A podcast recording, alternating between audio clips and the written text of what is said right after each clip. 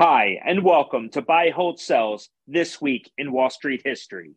I'm your host, Todd Schoenberger. The date is Wednesday, March 10th, 1999, when the NASDAQ stock market introduced an exchange traded fund, more formally known as the NASDAQ 100 Index Tracking Stock. Functioning like a mutual fund, but trading like a stock, the units held shares in each of the stocks in the technology heavy NASDAQ 100 Index. The cutting edge idea even came with a non traditional trading symbol. QQQQ, otherwise known as Cubes, was an instant hit and still to this day remains one of Wall Street's most popular investment products. Technology stocks were in favor leading up to the March 10th launch. The Nasdaq 100 index surged 85% the year prior, more than triple the gain of the blue chip S&P 500 index and was already up about 10% in the first 2 months of 1999, more than double the S&P's climb. And over the previous 5 years, the Nasdaq 100 thumped the better-known S&P and the Dow Jones Industrial Average, fueled by leaders such as Microsoft, Dell Computer, Intel, and Amazon. The index, which comprises the largest non financial companies on the NASDAQ national market, also includes non tech shares such as Starbucks and Bed Bath & Beyond. Here's a flashback clip from Paul J. Schroeder, the Cube's equity product strategist at Invesco, in a Bloomberg interview.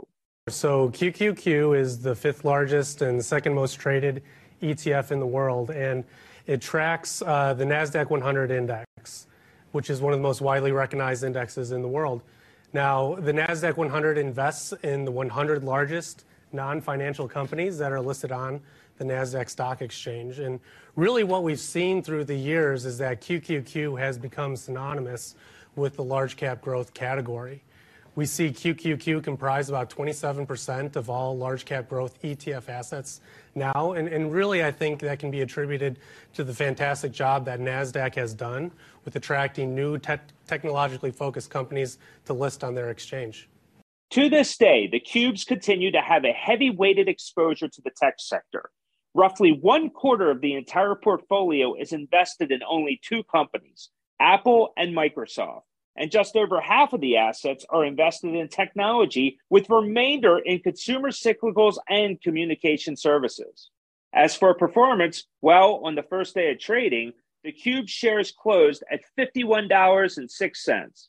Exactly one year later, the ETF gained 124%. But by the same time in 2001, all their gains had evaporated and were trading at $45.10. With that said, though, since inception, the cubes have had a total return of 566% versus the total return of the S&P 500 of 367%. We hope you enjoyed this installment of This Week in Wall Street History.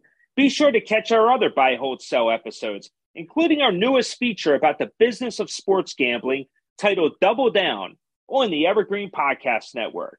For Crosscheck Media, I'm Todd Schoenberger. Buy, hold, sell, brought to you by Crosscheck Management. I want you to smash that like button.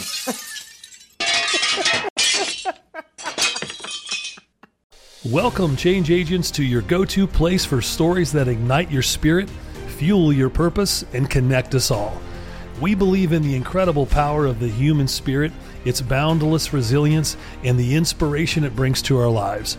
On the Driving Change podcast, we'll journey together through the extraordinary yet very relatable experiences of some of the most amazing people on earth. Our mission?